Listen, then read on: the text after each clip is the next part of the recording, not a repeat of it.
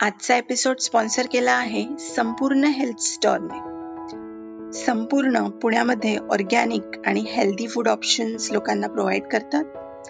त्यांच्या प्रॉडक्टची रेंज तुम्हाला पाहायची असेल तर तुम्ही विजिट करू शकता W W W dot Sampoorna health store dot com या साईटवर जाऊन.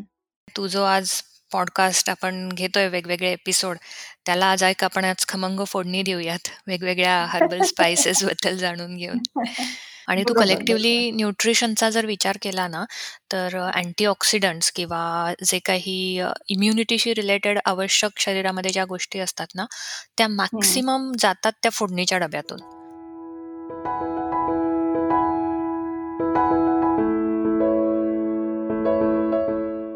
नमस्कार श्रोते हो मी आहे तुमची होस्ट द्वितीया. सुपर हिरोज घडवताना या पॉडकास्टमध्ये एपिसोड नंबरमध्ये तुमचं खूप खूप स्वागत. नमस्कार डॉक्टर. नमस्कार. हॅलो ऑल डॉक्टर एका मागच्या एपिसोडमध्ये तुमच्या बोलण्यात असा उल्लेख आला होता की आपल्या किचनमध्ये आपल्या मसाल्याच्या डब्यामध्ये जे काही स्पायसेस असतात किंवा इतर गोष्टी ज्या आपल्या घरात नेहमी असतात त्या प्रत्येक गोष्टीबद्दल प्रत्येक गृहिणीला माहिती पाहिजे. कारण त्या मेडिसिनल त्यांना प्रॉपर्टीज असतात. त्या प्रत्येक पदार्थाला म्हणजे हळद झाली जिरं धने अशा गोष्टी. तर तर आजचा आपण एपिसोड त्या गोष्टींमध्ये डिटेलमध्ये जाणार आहोत आणि त्या गोष्टींचा मेडिसिनल यूज किंवा गृहिणीला काय काय माहिती असावी असं तुम्हाला वाटतं ते आम्हाला तुमच्याकडून ऐकायला आवडेल. नक्कीच नक्कीच. थोडक्यात काय तू जो आज पॉडकास्ट आपण घेतोय वेगवेगळे एपिसोड त्याला आज ऐक आपण आज खमंग फोडणी देऊयात. वेगवेगळ्या हर्बल स्पायसेस बद्दल जाणून घेऊन. हो हो. अगदी अगदी. आणि मला असं वाटतं की याच्यामुळे फक्त काय म्हणतात आजारी पडल्यावर पथ्याचं अन्न कुठलं खावं किंवा त्याच्यात कुठले स्पायसेस वापरावेत एवढीच मदत नाही होणार. तर कदाचित आपण आजारी कमी पडू. कारण आपण योग्य गोष्ट वापरत असो. खरी गोष्ट. ओके. तर मग माझा पहिला प्रश्न आहे की आपला ज्या फोडणीचा डबा असतो त्याच्यामधल्या व्यंजनांनी आपण चालू करूया का? त्याच्यामधल्या पदार्थांनी. अगदी. कसं आहे द्वितीया लहान मुलांना आजकाल शाळेमध्ये खूप छान सिलेबसमध्ये इन्क्लूड केलं आहे की न्यूट्रिशनबद्दल पण त्यांना माहिती देत आहेत पण अनफॉर्च्युनेटली तुला तू जर मुलांना प्रश्न विचारले किंवा तुझ्या मुलीला देखील विचारलं तर ती प्रोटीन कशा कशात आहे खूप छान सांगू शकेल. फॅट कशा कशात आहेत खूप चांगलं सांगू शकेल की यु नो चिकनमध्ये प्रोटीन आहे डाळीमध्ये प्रोटीन आहे किंवा अंड्यामध्ये प्रोटीन आहे दुधात प्रोटीन आहे कॅल्शियम आहे आणि या गोष्टी त्या खूप छान सांगू शकतात. पण व्हायटॅमिन्सच्याही गोष्टी काही त्या चांगल्या सांगू शकतील की गाजरामध्ये व्हायटॅमिन सी आहे किंवा लिंबामध्ये व्हायटॅमिन सी आहे किंवा पिवळ्या फळभाज्यांमध्ये आणि फ्रुट्समध्ये व्हायटॅमिन ए आहे बी आहे. बरोबर? पण तू जर मुला तू जर किंवा मी काय लहान मुलांना विचारायचा प्रयत्न केला की सपोज तुझ्या तुझी आई भाजी करते त्या फोडणीच्या डब्यामध्ये कुठले कुठले व्हायटामिन असू शकतात किंवा त्यामध्ये काही प्रोटीन कॅल्शियम असतं का ग? तर कदाचित आजच्या मुलांना याचं उत्तर देता येणार नाही. बरोबर. आणि तू कलेक्टिव्हली न्यूट्रिशनचा जर विचार केला ना तर अँटीऑक्सिडंट्स किंवा जे काही इम्युनिटीशी रिलेटेड आवश्यक शरीरामध्ये ज्या गोष्टी असतात ना त्या मॅक्सिमम जातात त्या फोडणीच्या डब्यातून. इतका तो फोडणीचा डबा प्रत्येकाच्या किचनमध्ये इम्पॉर्टंट आहे. तर मला खूप आवडते तू किंवा आज प्रश्न एपिसोडची सुरुवातच त्या प्रश्नापासून केलीस. तर आपण आता असं करूयात का की ज्या सिक्वेन्सने आपण आया किंवा सगळ्या गृहिणी फोडणी देतात त्याच सिक्वेन्सने आपण एक एक स्पाइस बघूयात का? हो हो अगदी. बरोबर. सुरुवातीला आपण तेल गरम केल्यावर टाकतो त्याच्यात ती मोहरी बरोबर? अगदी छोटी छोटासा चमचा आपण मोहरीचा टाकतो आणि बरेचदा लहान मुलं ती मोहरी हळूच बाजूला काढून टाकतात भाजीतनं. लहानच काय अगदी माझ्या बघण्यात बरेच मोठी लोक पण आहेत की जे गुपचूप मोहरी काढून टाकतात. तर ही छोटीशी टाकलेली अर्धा चमचा मोहरी काय करते शरीरामध्ये ते आपण बघूया. तर मुख्यतः मोहरीमध्ये काय असतं? मोहरीमध्ये सगळ्यात छान प्रमाणात तुला जर मिळेल तर ते vitamin A vitamin K vitamin C आणि कॉपर म्हणजे तांब्याचं अतिशय सुंदर प्रमाण मोहरीमध्ये असतं, की जे तुला मोठ्या फूड ग्रुप्समधनं नाही मिळू शकत. कार्बोहायड्रेट्सचं जे काही आहे किंवा भाज्या आहेत वेगवेगळ्या, त्याच्यातून कदाचित. तुला जितक्या प्रमाणात हे पदार्थ मिळणार नाही, तेवढ्या प्रमाणात उत्तम प्रमाणामध्ये छोटासा एक चमचाभर मोहरीच्या फोडणीतनं तुला ते पदार्थ मिळू शकतात. मिळू अ, शकतात. बरं आता ही मोहरी नक्की काय करते शरीरामध्ये जाऊन? तर हं. आयुर्वेदानुसार मोहरी ही अ, थोडीशी तिखट कडू चवीकडे जाणारी आहे. गुणांनी उष्ण आहे आणि ही हं. वेदना स्थापन घरामध्ये आयुर्वेदाने याचा समावेश केला आहे. म्हणजे शरीरामध्ये जर कुठे वेदना असतील, तर त्या शमन करण्याचं अ, काय म्हणतो आपण स्ट्रेंथ या मोहरीमध्ये आहे. म्हणून तू बऱ्याच बरं. ठिकाणी ऐकलं असशील, वाचलं असशील, की मोहरीचं तेल पायाला चोळा म्हणजे पायाची सूज जाईल. बरोबर? हो, हो, य हो. याचा अर्थ नॉट ओन्ली इंटरनल पण एक्सटर्नल ॲप्लिकेशनमध्ये देखील मोहरी तेवढी उपयोगी आहे. तर हं. मोहरीचे हे अँटी इन्फ्लेमेटरी म्हण किंवा अँटी मायक्रोबियल गुण आता अ, रिसर्चने वेगवेगळ्या सिद्ध होतायत. त्यामध्ये जे हं. ॲक्टिव्ह इन्ग्रीडियंट्स आहेत, त्याच्यामध्ये बरेच इन्ग्रीडियंट्स अँटी फंगल ठरतायत. अँटी कॅन्सर सुद्धा अ, रिच रिसर्च चालू आहे मोहरीवर आणि वुंड हीलिंगमध्ये पण मोहरीचा खूप छान उपयोग होतो. मोहरीचं तेल म्हण किंवा इंटरनल कन्झम्पशन म्हण मोहरीचं, म्हणून खूप हं. आवश्यक आहे. मग ओके. ही मोहरी तडतडली, की पुढे जातो तो चिमूटभर, 2 चिमूटभर हिंग. तर या हो. हिंगाला पण कमी लेखू नका, कारण बरेच जण हिंग ओमिट करतात फोडणीमधनं.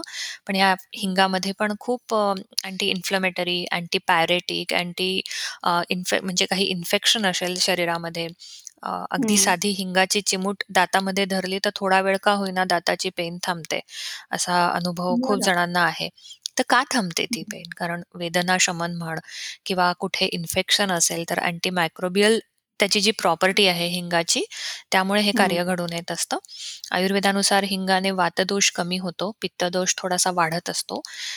अपचनावर हा हिंग खूप छान काम करतो. पोटदुखी असेल, पोटामध्ये वात धरला असेल, लहान मुलांच्या पोटामध्ये वात धरला असेल, तर आपण किती सहज तो हिंग गरम पाण्यामध्ये लावून पोटावर जर लावला छोट्याशा बाळाच्या, तर तो वात सरून त्या बाळाचं पोट दुखणं पण बंद होतं. तर इतका हं. इफेक्टिव्ह तो हिंग असतो. बरं आपण हा हिंग चिमूटभरच का टाकतो मग? जर तो एवढा इफेक्टिव्ह आहे, तर मग हो. चिमूटभरच का? कारण प्रत्येक स्पाइसचं प्रमाण देखील खूप महत्त्वाचं आहे, राइट? म्हणजे आता बोलण्याच्या ओघात मी एक-एक सांगेनच, की हे कमी का खावं? हे हं, थोडं हं. जास्त घेतलं तरी काय फरक नाही पडणार. तर हिंग हा कुठेतरी अ, थोडासा नॉशिया डेव्हलप करणारा पण असतो. मुख्यतः हं. कच्चा हिंग हा कायम नॉशिया उत्पन्न करू शकतो, म्हणजे मळमळ वाढवू शकतो एखाद्याची. तर त्यामुळे तो हिंग आपण कच्चा कधीच नाही खात. तो कायम तुपामध्ये किंवा तेलामध्ये फोडणीतच वापरत असतो. तर हे हो. कायम श्रोत्यांनी लक्षात ठेवा, की हिंग कच्चा वापरू नये. कायम तो तेलावर किंवा तुपावरच्या फोडणीतच वापरावा आणि चिमूटभर आणि 2 चिमूटभर प्रमाण देखील पुरेसं असतं. जास्त प्रमाणामध्ये वापरला, तर मग अन्न घशाशी येणं, पित्त वाढणं अशा गोष्टी होऊ शकतात. परंतु हा हिंग देखील तेवढा महत्त्वाचा आहे.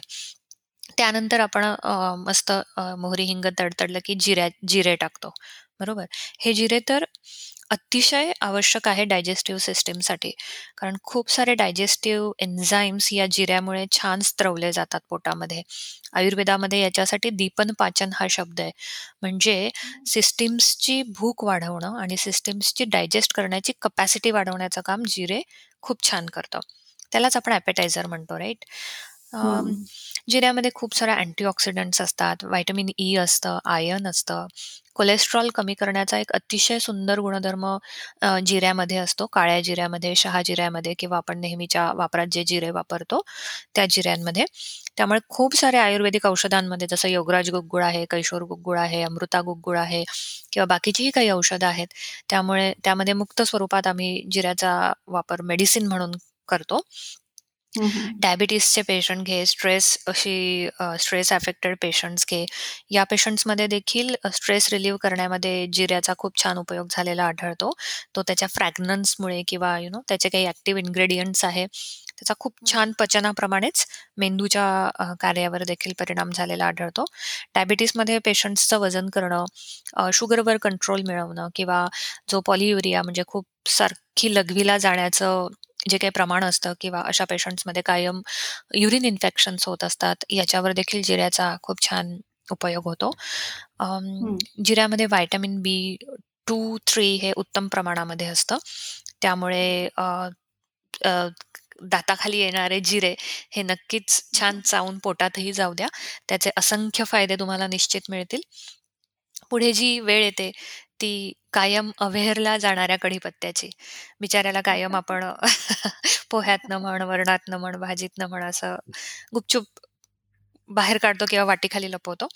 तर असा हा कढीपत्त्याचे आज तुम्ही गुण ऐकाल ना, तर मला खात्री आहे की नक्कीच तुम्ही तो कढीपत्ता बाजूला नाही काढणार, तर आवर्जून तो उचलून तोंडात घालाल.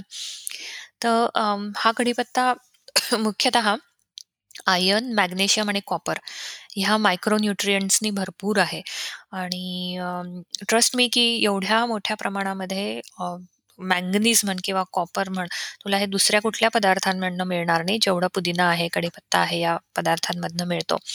इव्हन. फॉस्फरस जे हाडांच्या हेल्थसाठी गरजेचं असतं, ते फॉस्फरस देखील कढीपत्त्यामध्ये मुबलक प्रमाणात असतं. सो असा हा कढीपत्ता गुणकारी आहे. एवढंच नाही तर व्हिटॅमिन ई जे अँटीऑक्सिडंट म्हणून खूप फेमस आहे. तर हे व्हिटॅमिन ए देखील भरपूर प्रमाणामध्ये कढीपत्त्यात असतं. वेगवेगळे फ्लॅवोनॉइड्स असतात, जेणेकरून डायजेस्टिव्ह ज्युसेस कढीपत्त्याने चांगले स्त्रवले जातात. पोट बिघडलं असेल, तोंडाला दुर्गंधी येत असेल किंवा मळमळ होऊन उलट्या येत असतील, जुलाब होत असतील, तर याच्यावर देखील कढीपत्त्याचं खूप छान काम दिसून येतं. आणि मी एक छोटीशी टिप द्यायला आवडेल मला आज सगळ्या श्रोत्यांना, की कढीपत्ता अ, तुमची मुलं खात नसतील किंवा घरातले मोठे देखील खात नसतील, तर त्याचे अखंड पानं टाकल्या पे पेक्षा ना, असं थोडंसं हाताने छोटे-छोटे तुकडे करून मग ते पानं फोडणीत टाका. जेणेकरून ते आरामात पोटामध्येही जातील आणि त्याचे जास्तीत जास्त एक्स्ट्रॅक्ट मेडिसिनल बेनिफिट्स त्या पदार्थामध्ये उतरतील. तर बरं. हा कढीपत्ता चटणीच्या स्वरूपात कायम घरात हवा. फोडणीमध्येही हा पडी कढीपत्ता कायम जायलाच हव्या. ग्रीन चटणी जी आपण बनवतो त्यातही कढीपत्त्याचं प्रमाण भरपूर घाला कोथिंबिरीबरोबर, जेणेकरून हे सगळे फायदे तुम्हाला व्यवस्थितपणे मिळवता येतील सहजपणे. त्यानंतर अ, वेळ येते ती हळदीची, बरोबर? हळदीबद्दल काय बोलावं म्हटलं सार पूर्ण संपूर्ण जगच हळदीची तारीफ कायम करत असतं. इतकी उत्तम ती महौषधी आहे, असं म्हटल्यास अ, अतिशयोक्ती ठरू नये. त्यामुळे हं. ओली हळद किंवा कोरडी हळद ही कायम वापरामध्ये भरपूर प्रमाणामध्ये हवी. हळदीमध्ये सगळ्यात जास्त अँटी इन्फ्लेमेटरी अ, गुण असतात, अँटीपायरेटिक गुण असतात. अँटीपायरेटिक म्हणजे हं. तापाचं प्रमाण कमी करणं. कमी. हं. अँटी इन्फ्लेमेटरी म्हणजे अ, इन्फेक्शनमुळे जी काही सूज येते, शरीराला म्हण, हं. पेशीला म्हण. अभ्यंतर म्हणजे इंटर्नल सूज असू देत, शरीरावरची बाह्य सूज असू देत, ती खूप छान प्रमाणामध्ये हळद कमी करत असते. हळदीमध्ये खूप सारे एन्झाइम्स ॲक्टिव्ह ॲक्टिव्हेट करण्याची क्षमता असते. मग ते डायजेस्टिव्ह एन्झाइम्स असू दे किंवा यकृतामध्ये म्हणजे लिव्हरमध्ये स्त्रवणारे वेगवेगळे काय म्हणतात त्याला, ते तसले एन्झाइम्स असू देत, ह्यावर अतिशय उत्तम काम हळद करत असते. कोलेस्ट्रॉल कमी करण्याचं एक अतिशय छान अ, काम हळद करत असते. याबरोबरच रक्ताचं स्वास्थ्य, रक्तधातूचं स्वास्थ्य ठेवण्याचंही काम हळद करते. त्यामुळे ब्लॉकेजेस होण्याचं प्रमाण किंवा कोलेस्ट्रॉल वाढलं असेल, तर त्यामधल्या विविध आयुर्वेदिक औषधांमध्ये हळद ही हं. अतिशय आवश्यक घटक तुला दिसून येईल. तर हं. अ, अशी ही हळद कायम अ, अ, फोडणीमध्ये म्हण किंवा यू नो तू ओली हळदीची चटणी करू शकते. ओली हळदीची अ, हो. सलाड्समध्ये ती ओली हळद टाकू शकते. वरणामध्ये थोडंसं जसं आपण आलं किसून टाकतो, तसं वरणामध्ये हो. ती ओली हळद तू टाकू शकतेस. असे अ, नानाविध प्रकारामध्ये तू ती हळद वापरू शकते. दुधामध्ये ती हळद घेण्याचं प्रमाण अगदीच कॉमन आहे, बरोबर? हं. सो अशी हळद ही कायम फोडणीमध्ये असू द्या, खाण्यामध्ये असू द्या.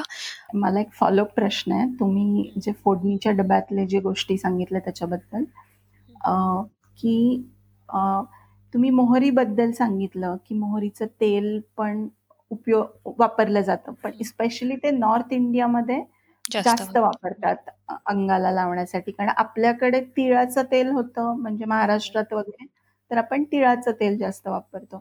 पण मी हे एक ऐकलंय, की जे आपण लोणचं वगैरे करतो, ते सुद्धा नॉर्थमध्ये ते लोकं मोहरीच्या तेलामध्ये करतात. म्हणजे बरोबर. बरोबर ना? पण आपल्याकडे ती पद्धत नाहीये ना, मोहरीच्या. तेलामध्ये करायची? हो, याला एक खूप कारण आहे की मोहरीचं तेल हे मुख्यतः. नॉर्थकडे का वापरलं जातं? कारण तू. नॉर्थकडचं जर हवामान बघशील ना, तर ते कंपॅरेटिव्हली आपल्यापेक्षा खूप जास्त प्रमाणात थंड असतं थंड आणि आहे. अगदी बरोबर. त्याच प्रमाणात नॉर्थकडच्या लोकांची पचनशक्ती देखील अ, आपल्यापेक्षा फार जास्त चांगली असते रादर फिजिकल हं. वर्क ती लोकं जास्त करायचे पूर्वी. आता आपल्यासारखंच अ, सेडेंटरी लाईफस्टाईल अ, एक्सेप्ट झाली आहे थ्रू आउट कंट्रीमध्ये. पण अ, ओव्हरऑल वातावरणाच्या परिणामाचा एक तो बॅलन्स करण्यासाठी तिथे मोहरीचं तेल जास्त वापरल्या जातं. जे आपल्याकडे वापरण्याची गरज नाहीये, कारण की मोहरीचं तेल हे अतिशय उष्ण असतं. त्यामुळे ते न हं. वापरता आपण मग शेंगदाण्याचं तेल म्हण, सूर्यफुलाचं तेल म्हण किंवा अ, अ, तिळाचं तेल आपण वापरत तिळाचं असतो. तेल. बरोबर हं. आणि लोणचं. करताना देखील मग अ, मोहरीचे दाणे आपण वापरतो खारासाठी, परंतु तेल बरोबर. मात्र मोहरीचं न वापरता दुसरं वापरतो. तर हे एक मुख्य बरोबर. कारण आहे, कारण की अतिशय उष्ण आहे आणि पित्त वाढू शकतं त्यामुळे. हं, हं. मग मोहरी आपण लोणच्यामध्ये टाकतो घालतो म्हणजे जेव्हा आपण लोणचं घालतो तेव्हा मोहरीचे दाणे आपण टाकतो त्याच्यामध्ये. तर बरोबर. त्याच्यामागेही हेच कारण आहे का, की त्याचे बेनिफिट्स आपल्याला मिळावेत? अर्थात, अर्थात. कारण की तू बघशील ना, की किती छान नॅचरल प्रिझर्व्हेटिव्हज वापरलेत बघ. काय सुंदर हो. ट्रेडिशन आहे, की. सैंधव सैंधव घे तू किंवा अ, मोहरीचे दाणे, तेल. मोहरीची डाळ घे, तेल हो, घे. हे अगदी तेल. ऑर्गॅनिक आणि नॅचरल प्रिझर्व्हेटिव्हज वापरले आहेत. जेणेकरून अ, समज की ते जे लोणचं आहे ते कैरीचं आहे किंवा हं. लिंबाचं आहे, तर त्याचा आंबटपणा किंवा ते फर्मेंट होऊन त्याच्यापासून जर काही बाय प्रॉडक्ट्स तयार होणार असतील त्या डिशमध्ये, तर ते हां. नलिफाय करण्यासाठी म्हणून हे ऑर्गॅनिक प्रिझर्व्हेटिव्हज वापरले जात असत. पण बरोबर. आता बरोबर आहे, त्या आंबटपणाने पित्त वाढू नये किंवा वात वाढू नये, हं. यासाठी हं. कुठेतरी मग बॅलन्स करायला हे तेलं म्हण किंवा मोहरीची डाळ म्हण, या गोष्टी वापरल्या हो. जातात. Okay, okay. आणि आता पुढचा जो प्रश्न आहे माझा तो हिंगाबद्दल आहे.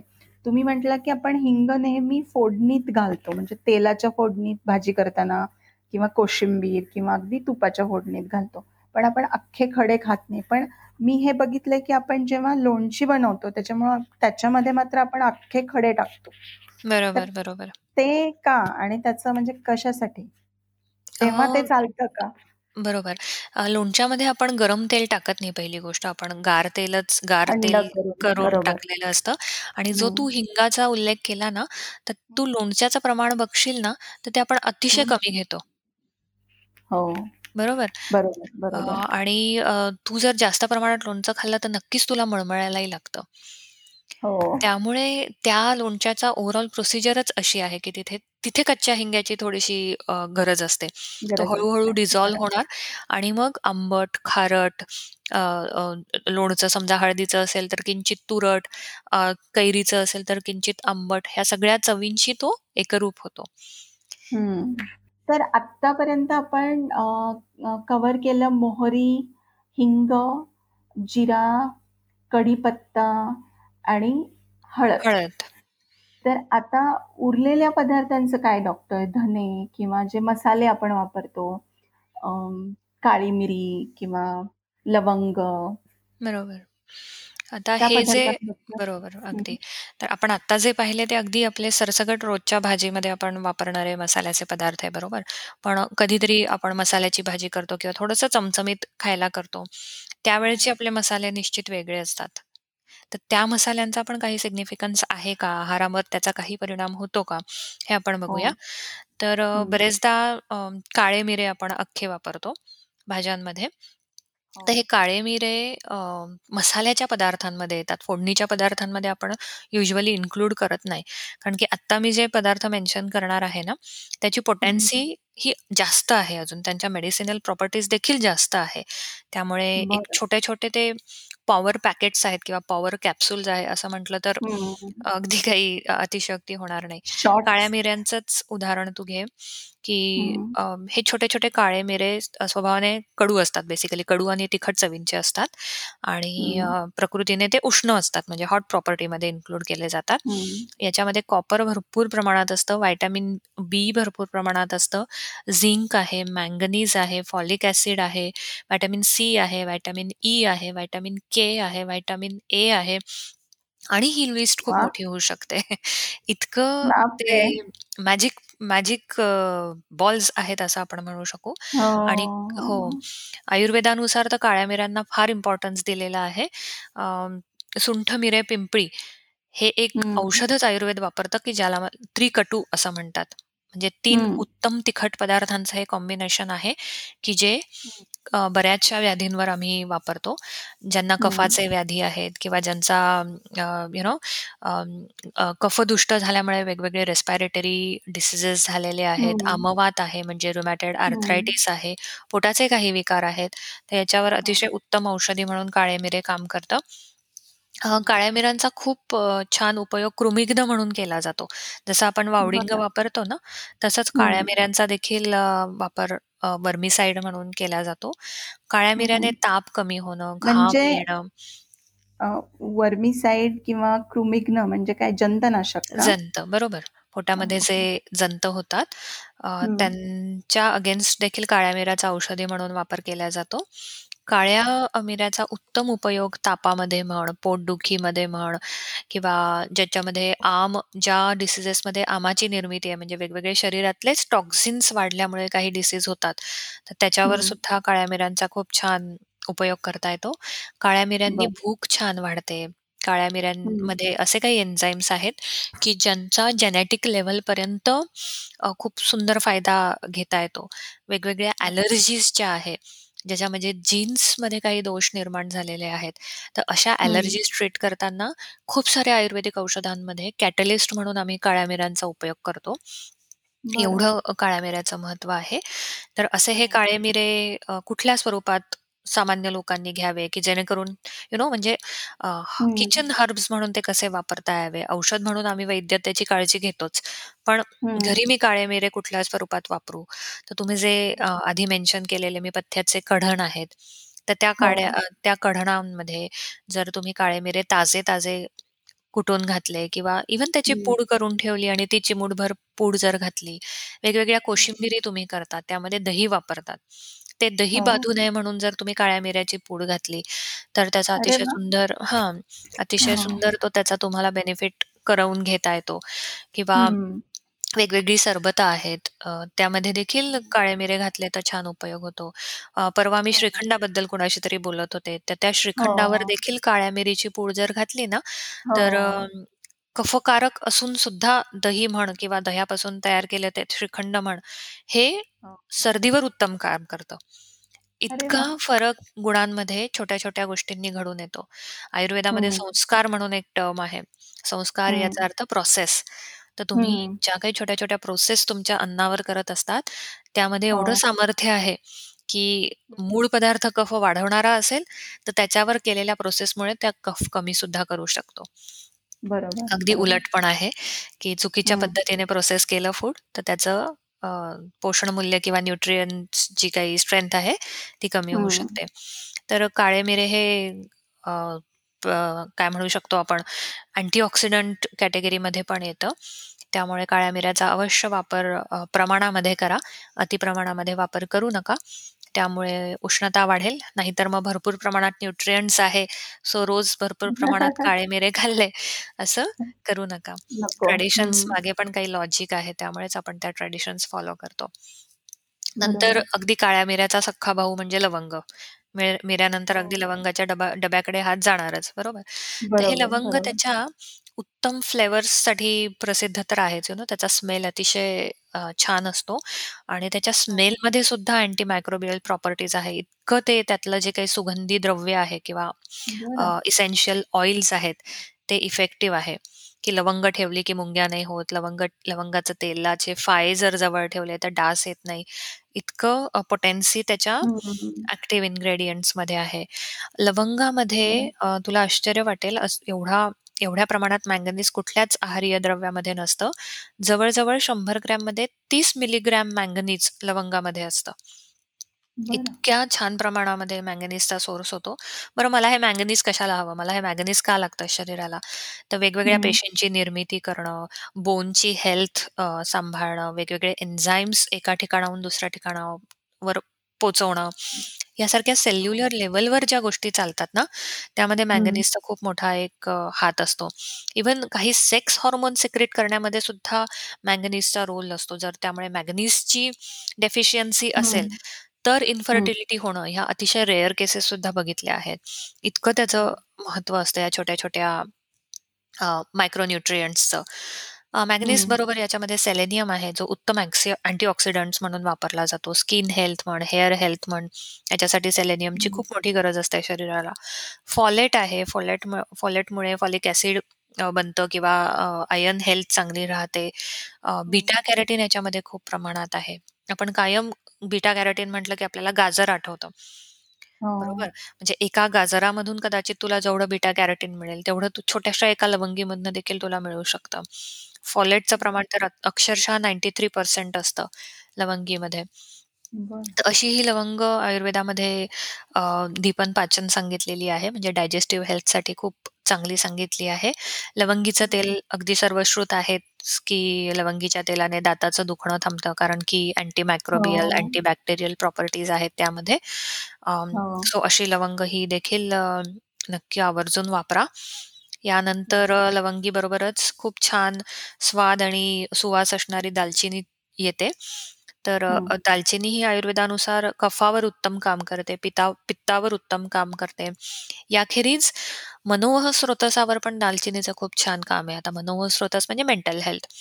तर हिच्या हं. हिच्या सुगंधी द्रव्यांमध्ये अ, स्ट्रेस रिलीव्हिंग प्रॉपर्टीज आहेत. सो. अशा छोट्या-छोट्या त्यामुळे मग कुठेतरी अ, असं वाटतं ना, की गोड पदार्थांमध्ये दालचिनी टाकली किंवा घालावी. अ, हो. हां, किंवा कधीतरी वरणामध्ये दालचिनी टाकली, तरी एक वेगळं प्लेजर त्या त्या दिवशीच्या आहारातनं आपल्याला. मिळतं. बरोबर. उत्तम प्रमाणामध्ये आयर्न आहे, व्हिटॅमिन बी आहे, ए, सी, ई, के इतके व्हिटॅमिन्स आहेत. कॅल्शियम काही प्रमाणात असतं. त्याच्यानंतर हं, अ. अँटी इन्फ्लेमेटरी आहे ती अँटीऑक्सिडंट तर मी आधी सांगितलाच. आजकाल दालचिनीवर. अँटी कॅन्सेरियस म्हणून अ अनेक रिसर्च चालू आहेत हो. वेगवेगळे. सो अजून एक दालचिनीचं छान उपयोग सांगायचा झाला, तर ज्यांना ॲलर्जीचा त्रास आहे किंवा ज्यांना यू नो दही बाधतं किंवा थोडंसं गार हं, पदार्थ हं. खाल्ले तर बाधतं हं, हं. किंवा मला माझ्या मुलाला किंवा मुलीला केळी द्यायची आहे, पण मला माहिती आहे की केळीने जर माझ्या मुलाचा, मुलीचा कफ वाढत असेल, तर असं हं. केळ देताना, दही देताना जर त्याच्यामध्ये किंचित तूप घातलं, दालचिनीची पूड घातली, वेलचीची पूड घातली, हं. तर त्याचा तो कफकारक गुणधर्म कमी होतो त्या. पदार्थाचा. सो असा पदार्थ दालचिनी आहे. अगदी तसंच तमालपत्राचे पण अ, खूप छान युजेस आहे. तमालपत्राचा वापर तर अक्षरशः डायबिटीजच्या अनेक औषधांमध्ये, आयुर्वेदिक औषधांमध्ये केला जातो. अ, अ, ऐकून आश्चर्य वाटेल, की केसांची हेल्थसुद्धा तमालपत्राच्या सेवनाने चांगली राहते. तमालपत्रामध्ये देखील मॅंगनीज भरपूर प्रमाणात आहे. छान फ्लॅवेनॉइड्स आहेत. अँटिसेप्टिक म्हणून तमालपत्राचा वापर होतो. डायजेस्टिव्ह एन्झाईम्स ते छान सेक्रेट करतं. सो ओव्हरऑल हे स्पायसेस कुठेतरी ना असे आपण म्हणतो ना, की एक डिफेन्स मेकॅनिझम घेऊन जातात शरीरामध्ये. तुम्ही जे खाता हो. आहेत, ते उत्तमरित्या पचवल्या जावं, ते उत्तमरित्या शरीरामध्ये ॲब्सॉर्ब केलं जावं किंवा अपचन झाल्यावर जर टॉक्सिन्स निर्माण झाले पोटामध्ये, तर त्यांचा तिथल्या तिथे खात्मा केला जावा. इतकी. जबाबदारी हे किचन स्पाइसेस पेलत असतात. सो बरोबर. अ, ह्या वाह! मसाल्यांच्या पदार्थांचंही तेवढंच इम्पोर्टन्स आहे. बरं. मला काही फॉलोअप क्वेशन्स आहेत डॉक्टर. अ, तुम्ही सांगितलं की काळं मिरं आपण अ, वापरू शकतो. तर म्हणजे तुम्ही श्रीखंडाचं उदाहरण दिलं. तर मग थोडंसं काळं मिरं अ, म आपण आमरसात पण टाकू शकतो नाही का? हो, हो. त्याने काळे फायदा होईल? आमरसामध्ये टाकतात ना. हो, जरूर, जरूर. ज्यांची पचनशक्ती कमी अशांनी जरूर अ, अ, तुपाचा एक अर्धा चमचा आणि काळ्या मिऱ्याची पूड घा अवश्य घालावी. आणि इव्हन आपण तूप जे कढवतो, ते कढवताना सुद्धा आपण दालचिनी घालतो त्याच्या मेडिसिनल प्रॉपर्टीज बरोबर, वाढवण्यासाठी. बरोबर. अगदी. लवंग म्हण, दालचिनी म्हण, तुपाला जर एक अ, बे आंबट वास येत असेल थोडासा, तर तो लवंग आणि दालचिनीने नलिफाय होतो. नक्कीच. बरं, बरं. आणि मला एक प्रश्न असा होता, की मी तमालपत्र म्हणजे आता जनरली तमालपत्र म्हणजे एखादी भाजी असेल मसाल्याची त्याच्यामध्ये किंवा मसाले भातामध्ये आपण वापरतो जनरली. असं रोजच्या भाजीत आपण तमालपत्र नाही वापरत. पण. ते म्हणजे मला आठवतंय मी ते नेहमी काढून ठेवते. तर ते खायचं का? हो, म्हणजे याच्यासाठी मी एक छान म्हणजे स्वतःसाठी मी हे उपयोगात आणते. आज मला सगळ्यांशी शेअर करायला पण आवडेल. हां. दालचिनी, तमालपत्र, मिरे हं, आणि अतिशय कमी प्रमाणात लवंग. ही जर पूड हं. तुम्ही एकत्र करून ठेवली ना, तर ही पूड हो. तुम्ही कढीमध्ये वापरली, तर कढी तुम्हाला कमी प्रमाणात बाधेल. कढीने ॲसिडिटी होण्याचं प्रमाण निश्चित कमी होईल किंवा तुम्ही वरणामध्ये टाकली तर वरणाचा स्वाद देखील वाढेल आणि तुरीच्या वरणाने पित्त वाढलं किंवा यू नो अशा तक्रारी पण अ, कमी होतील. सो जर तू अशी पूड करून ठेवली तर त्यातनं तमालपत्राचं हं. प्रमाण देखील उत्तम प्रमाणात जाईल. बरं. पण ते प्रमाण काय असावं? म्हणजे तुम्ही सांगितलं साधारणपणे हां, साधारणपणे जर आपण काळे अ, मिरे एक अ, अ, 15-20 घेतले, तर हं, त्यासाठी 2 तमालपत्र, त्याच्यानंतर हं, साधारणपणे 1-1 इंचाच्या 2 दालचिनी आणि 3 ते हं. 4 लवंग, एवढं ते प्रमाण बरं, असावं. बरं, बरं. पुढच्या प्रश्नाकडे वळते. आपण आमसूल वापरतो, चिंच वापरतो, खोबरंही वापरतो, कधी-कधी लिंबू पण आपण वापरतो. तर बरोबर. याचं महत्त्व काय आहे आयुर्वेदाच्या दृष्टीनं? अर्थात अ, व्हिटॅमिन सी सीचा खूप मोठा रोल अ, यू नो आरोग्य राखण्यामध्ये असतो आणि इतर कुठल्या गोष्टींमधनं ते विटॅ व्हिटॅमिन सी मिळवण्यापेक्षा चिंच आहे, आमसूल आहे किंवा आमचूर पावडर आहे, डाळिंबाचे दा डाळिंबाचे दाणे वाळवून जे आपण अनारदाणे मिळतात, त्याच्यामधनं जर हे व्हिटॅमिन सी मिळवलं, तर ते शरीराला जास्त बायो अ, क्लो जास्त क्लोज असतं शरीराच्या म्हणजे हं, शरीर त्यांना जास्त चांगलं ओळखतं त्या व्हिटॅमिन सीला. आता तू हं, कोकमाचा उल्लेख केला, आमसुलाचा उल्लेख केला, ज्याला कोकम हं. अ, म्हणून सहज ओळखल्या जातं. तर अशामध्ये बरोबर. व्हिटॅमिन बी3 असतं, सी असतं, वेगवेगळे मिनरल्स आहेत. उदाहरणार्थ आयर्न आहे, मॅग्नीज आहे, झिंक आहे, एस्कॉ एस्कॉर्बिक ॲसिड आहे. फायबर्स जातं. फॉलिक ॲसिडचं अतिशय छान प्रमाण आमसुलामध्ये असतं. आमसूल हे उत्तम अ, पित्तशामक द्रव्य आहे. त्यामुळे पित्ताचा त्रास असेल किंवा एखादा पदार्थ खाल्ल्यामुळे माझं पित्त वाढतं, असं असेल तर अशांनी कोकमाचा भरपूर वापर अ, आहारामध्ये करावा. अ, हाच हं, रोल चिंचेचा असतो, पण चिंचेचा अतिवापर जर झाला ना, तर हं, रक्तधातूची हं, दृष्टी होण्याचं थोडंसं भीती असते. पित्त वाढण्याची देखील भीती असते. परंतु आमसुलाने ही भीती कमी होते. चिंचेचा देखील छान प्रमाणात वापर करा, कारण चिंचेच्या आंबटपणामुळे वातदोष थोडा कमी होतो, भूक उत्तम लागते, मन हं, प्रसन्न राहतं. इतकं इतक्या मायन्यूट लेव्हलवर या गोष्टी काम करतात. सो हं. आमसूल आहे, चिंच आहे, आमचूर आहे, या गोष्टींचा देखील अ, व्यवस्थित वापर होणं गरजेचं आहे. हे छोट्या-छोट्या गोष्टी लिटरली पॉवर हाऊस आहेत. खूप साऱ्या रिच न्यूट्रिएंट्सचा हो. असं म्हटलं तरी वावगं नाहीये. बरोबर, बरोबर. आणि अ, खोबरं त्याच्याबद्दल काय सांगाल तुम्ही? हो, खोबऱ्यामधनं तुम्हाला खूप छान आवश्यक जे इसेन्शियल फॅटी ऍसिड्स आहेत, जो ऑइलचं जे फॅट आहे, ते खोबऱ्यामधनं खूप छान प्रमाणात अ, जातं. खोबऱ्यामध्ये कॅल्शियम असतं. खोबरं खाल्ल्याने अं, केसांची वाढ छान होते किंवा बोन हेल्थ अतिशय उत्तम प्रमाणामध्ये राखली जाते आणि मी आता सतत जे उल्लेख करते आहेत वेगवेगळ्या मायक्रोन्यूट्रिएंट्सचा आणि व्हिटॅमिन्सचा, त्या सगळ्याचं एक अ, उत्तम कलेक्शन म्हणजे खोबरं आहे. ओल्या खोबऱ्याचे जसे वेगळे गुण आहेत, तसे कोरड्या खोबऱ्याचे देखील वेगळे गुण आहेत. ओल्या खोबऱ्याने अ, पित्तशामन घडून येतं. मग ओलं खोबरं तुम्ही खवून घाला. ओल्या खोबऱ्याचं दूध सोलकढीसाठी वापरा किंवा खिरीसाठी हं, ते दूध वापरा किंवा यू नो कधीतरी करीमध्ये वरनं घालायला थोडंसं ते दूध वापरा. कोरडं खोबरं हे हाडांच्या हेल्थसाठी चांगलं असतं. त्यामुळे अ, डिंकाच्या लाडूमध्ये, ड्राय फ्रुट्सच्या लाडूमध्ये असं खोबरं घाला हो, किंवा अक्षरशः कधी-कधी अ, छोटीशी भूक असताना मुलांना जर 2 इंचाचा खोबऱ्याचा तुकडा आणि गूळ आणि थोडेसे फुटाणे हो, दिले, तर हो. अमेझिंग अ, न्यूट्रिशियस स्नॅक्स होऊ शकतो तो. तर अशा बरोबर, वेगवेगळ्या फॉर्ममध्ये या गोष्टी जाऊ देत. अ, फक्त काही खोबरं मसाल्यांच्याच भाज्यामध्ये घातलं पाहिजे असं काही नाही. बरोबर. कारण की जर तुम्ही ते खूप मसाले वापरले, खूप भाजलं किंवा खूप तेलामध्ये परतलं, तर त्याचे न्यूट्रिएंट्स कमी होतील. सो बरोबर. वेगवेगळ्या फॉर्म्समध्ये वापर ही पण एक नोट किंवा टिप मला आज द्यावीशी वाटतीये. अच्छा. ओके. पण म्हणजे अ, ॲक्चुअली ओव्हरऑल जर असं बघितलं तर अ, की आयुर्वेदाने किती छान या सगळ्या गोष्टींचा उपयोग केलेला आहे, नाही का? अगदीच, म्हणजे अगदीच. फोडणीमध्ये या गोष्टी, त्याच्यानंतर मसाल्यामध्ये त्यांनी खोबरं वगैरे इन्क्लूड केलेलं आहे. म्हणजे अगदी बरोबर. आणि त्याचा सिक्वेन्स पण तसा दिलाय, की हो, आधी तेल तापल्यावर काय टाकायचं? मोहरीच का टाकायची? जिरे का टाकायचं? जिरं आधी टाकलं तर ते किती जळून जातं तू बघ. मोहरी तशी हो, शेवटपर्यंत छान टिकते. यू नो हो, जोपर्यंत. तू वरणाचा बरोबर. गोळा टाकत नाही किंवा चिरलेली भाजी त्याच्यात टाकत नाही, तोपर्यंत मोहरीचा फॉर्म हा अ, जळण्याकडे नसतो. इतकं ती मोहरी बरोबर, कारण स्वतःमध्ये तेल आहे तिच्यामध्ये.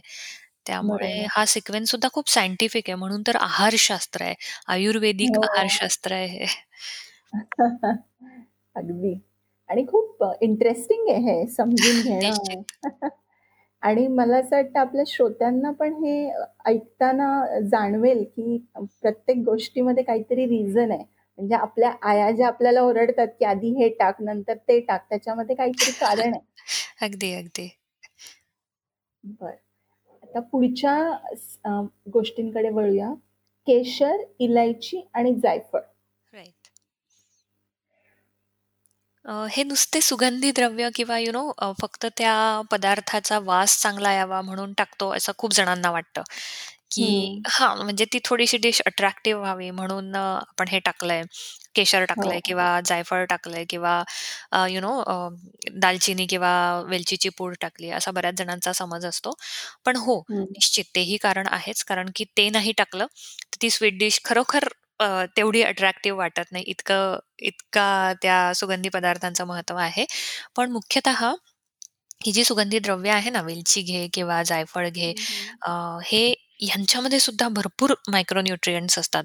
Zinc, iron, copper, vitamin B, folate, vitamin C ह्या सर्वांचं. अतिशय छान काम ती स्वीट डिश जी हेवी जी हेवी असते युजुअली बरोबर.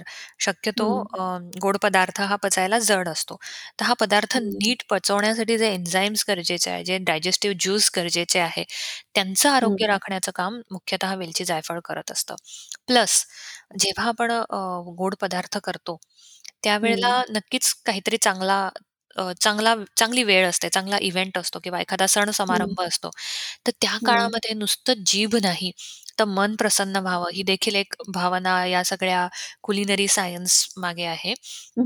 की जेव्हा तू बरोबर. जायफळाचा वास घेते, वेलचीचा वास घेते किंवा केशराचा तो एक अ, अ, सुंदर आकर्षक रंग असतो, की जो हळू-हळू. मध्ये श्रीखंडामध्ये म्हण, खिरीमध्ये म्हण, शिऱ्यामध्ये म्हण तुला उतरताना दिसतो. हो. तर तुझे 5ही सेन्सेस सॅटिस्फाय होणे, हाही एक महत्त्वाचा हं. भाग अ, आहारशास्त्रामध्ये आहे. जो खूप. छान पद्धतीने हे जे सीझनिंग म्हण किंवा वरनं आपण जे टाकतो सुगंधी हं. द्रव्य, हे द्रव्य हं. काय म्हणतात लीलया पेलत असतात असं मी म्हणेन.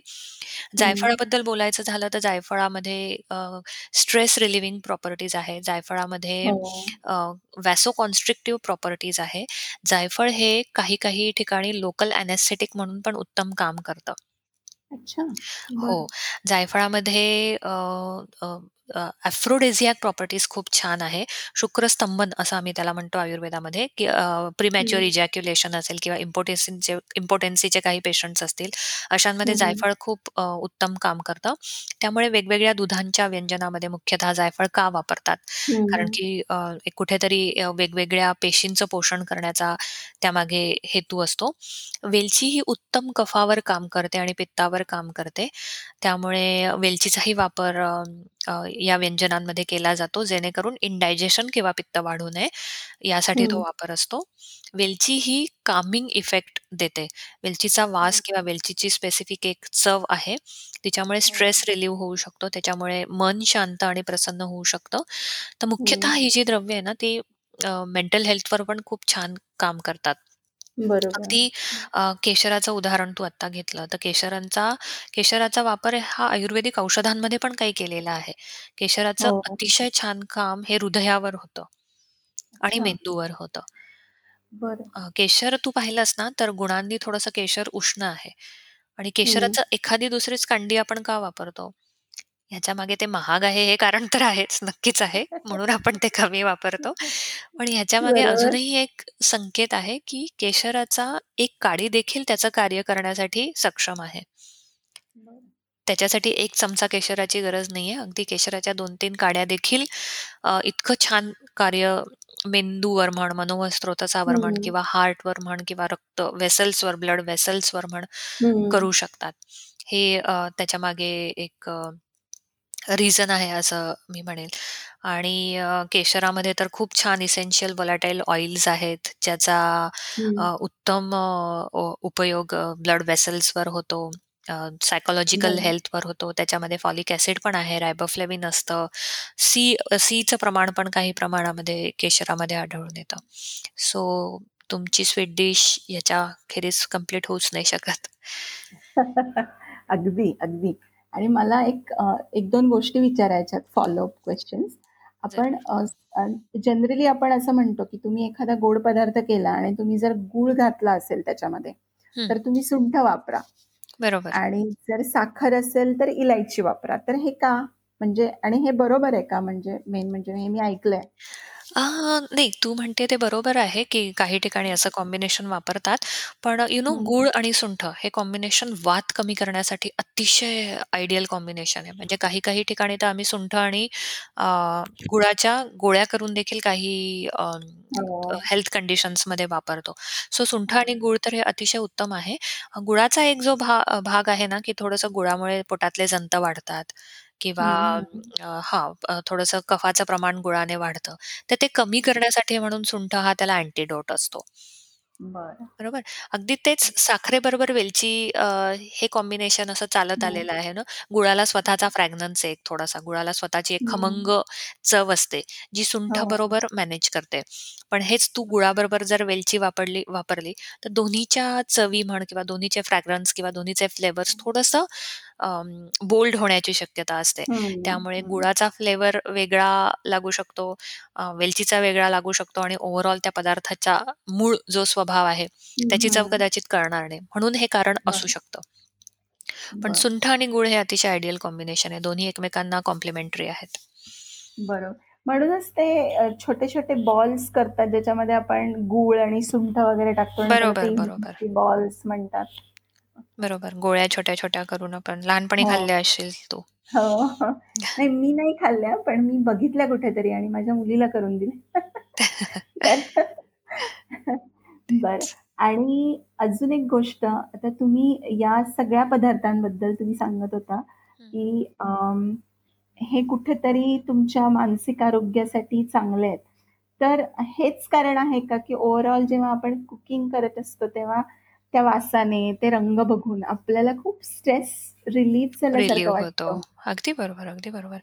म्हणजे तुला सांगते क्युलिनरी स्किल्स हे अ, म्हणजे फक्त न्यूट्रिशनचा विचार करून नाही चालणार गं, की ते प्रेझेंट बरोबर. कसं करताय तुम्ही किंवा तुमचे 5 ही अ, 5 ही सेन्सेस आयुर्वेदाने सांगितलं आहे, की तुम्ही जेवण करताना किंवा कुकिंग करताना अ. पूर्ण इन्व्हॉल्व असणं गरजेचं आहे. आपण आहाराच्या बाराखडीमध्ये बघितलं आहे, की जेवण करताना मन एकाग्र असणं किती गरजेचं आहे. त्यामुळे मग आपण ते. वदनी कवळ आधी घेतो. जेणेकरून बरोबर. माझे हात जोडले जातात, माझे डोळे मिटले जातात, माझं नाक अ, म्हणजे जो काही घ्राणेंद्रिय आहे किंवा स्मेल जो हं, सेन्स आहे, तो कुठेतरी एक कॉन्सन्ट्रेट हं. होतो आणि जेव्हा मी ही यू नो माझी रोजची सवय वदनी कवळ नाम घेता म्हणायची, तेव्हा माझा ब्रेन कुठेतरी सिग्नल देतो, की जेवायची वेळ झाली आहे. मग लाळेचं. प्रमाण पण उत्तम प्रमाणामध्ये सेक्रेट केलं जातं. सो हे फक्त स्पिरिच्युअल नाहीये किंवा हे फक्त रिलिजियस नाहीये. तर बरोबर. ह्या छोट्याशा ॲक्टमुळे तुझे 5 ही सेन्सेस कॉन्सन्ट्रेट करतात आणि त्या 5 बरोबर. ही सेन्सेसला सॅटिस्फाय करण्याची स्ट्रेंथ जर तुझ्या डिशमध्ये असेल, जेवणामध्ये असेल, तर मग त्याच्यासारखं हं. न्यूट्रिशन दुसरं कुठलं नाही. हो. याचं किती उदाहरण छान द्यायचं कॉन्सेप्ट झालं ना. तर चिकट अ, चिकट असा चीजच्या तारा म्हण किंवा सगळं हं, काही हं. एकत्र केलेला सलाडचा बोल म्हण किंवा यू नो तू असे हं. कंपेअर करायला शिक, की तुला कुठल्या हं. ह्याच्याने सॅटिस्फाय वाटतं, कुठल्या वासाने, कुठल्या कुठल्या हो. टचने. तर हो. अ, ते आपण म्हणतो ना, एक टेक्स्चर पण तसं हवं, स्मेल तसा हवा, बरोबर. त्याचं रूप तसं हवं, चव तर बरोबर, हवीच बरोबर. हवी. आणि दॅट रिमाइंड्स मी, की असं म्हणजे मी असं ऐकलंय बऱ्याच डॉक्टर्सकडून, तज्ञांकडून, की तुमची बॉडी तुम्हाला सिग्नल देत असते किंवा सांगत असते, की तुम्हाला अ, आंबट खावंसं वाटतं कधी-कधी. हो. तर इट्स अ अगदी, अगदी. बरोबर. म्हणजे आपण आपल्या शरीराला काय म्हणतात we should listen to our body. It अगदी, इस टेलिंग अगदी. You its requirements. म्हणजे तुम्हाला अगदी. आंबट खावंसं वाटलं, तर तुम्ही ते खावं थोडंसं का होईना बरोबर आहे. हा किती. खूप छान तू आत्ता विषय काढला द्वितीया. कारण की खरंच शरीर आपल्याला सांगत असतं. कारण तू बघशील ना, की ज्यांच्यामध्ये रक्तक्षय किंवा अॅनिमिया आहे किंवा ज्यांच्यामध्ये रेड ब्लड सेल्स कमी आहे, हिमोग्लोबिन कमी आहे, अशा व्यक्तींना खूप आंबट खाण्याची इच्छा होते. हो. तर ते कुठेतरी आंबट हा गुण रक्तधातूला पोषक असतो, हवा असतो किंवा बरोबर. थंडी वाजून येणं हे पण दिसतं. उष्ण पदार्थांचे गुण त्या काळात थोडेसे हवे वाटतात. तर हे सगळं बॉडी हं, सिग्निफाय करत असते तुला आणि हं. प्रेग्नन्सीमधल्या ज्या अर्जेस असतात त्या देखील या अ, न्यूट्रिशन लेव्हल कंप्लीट व्हाव्या म्हणूनच असतात कुठेतरी. पण आपण काय करतो? लोणचं देतो. त्या बाईला. तर ते नको द्यायला. त्याच्यासाठी अ, अल्टरनेटिव्हज चांगले हवे. बरं, बरं, बरं. अ, बरं डॉक्टर आत आपण हा एपिसोड पुढे परत कंटिन्यू करूया. पण. आज मला या सगळ्या विषयांवर बोलताना खूप मजा आली आणि. मला असं वाटतं आपले श्रोतेसुद्धा हा एपिसोड खूप एन्जॉय करतील. कारण प्रत्येक गोष्टीचा अर्थ कळत चाललाय, ते का टाकायचं, त्याचं किती महत्त्व आहे. तर हे खूप इंटरेस्टिंग झालंय आणि मला ते असं घाईत उरकायचं नाहीये. त्यामुळं आत आपण आत्ता इथे थांबूया. अगदी. आणि पुढच्या एपिसोडमध्ये पुन्हा भेटूया. जरूर, जरूर. मला असं वाटतं पुढच्या एपिसोडमध्ये आपण मस्त ताजी हिरवीगार कोथिंबिरी कोथिंबीर हो. भुरभुरून मगच या एपिसोडची सांगता करूयात. हो, हो. अगदी, अगदी. ओलं खोबरंसुद्धा. जरूर. चला थँक यू. ओके. बाय. आजचा एपिसोड स्पॉन्सर केला आहे संपूर्ण हेल्थ स्टोअरने. संपूर्ण पुण्यामध्ये ऑर्गॅनिक आणि हेल्दी फूड ऑप्शन्स लोकांना प्रोव्हाइड करतात.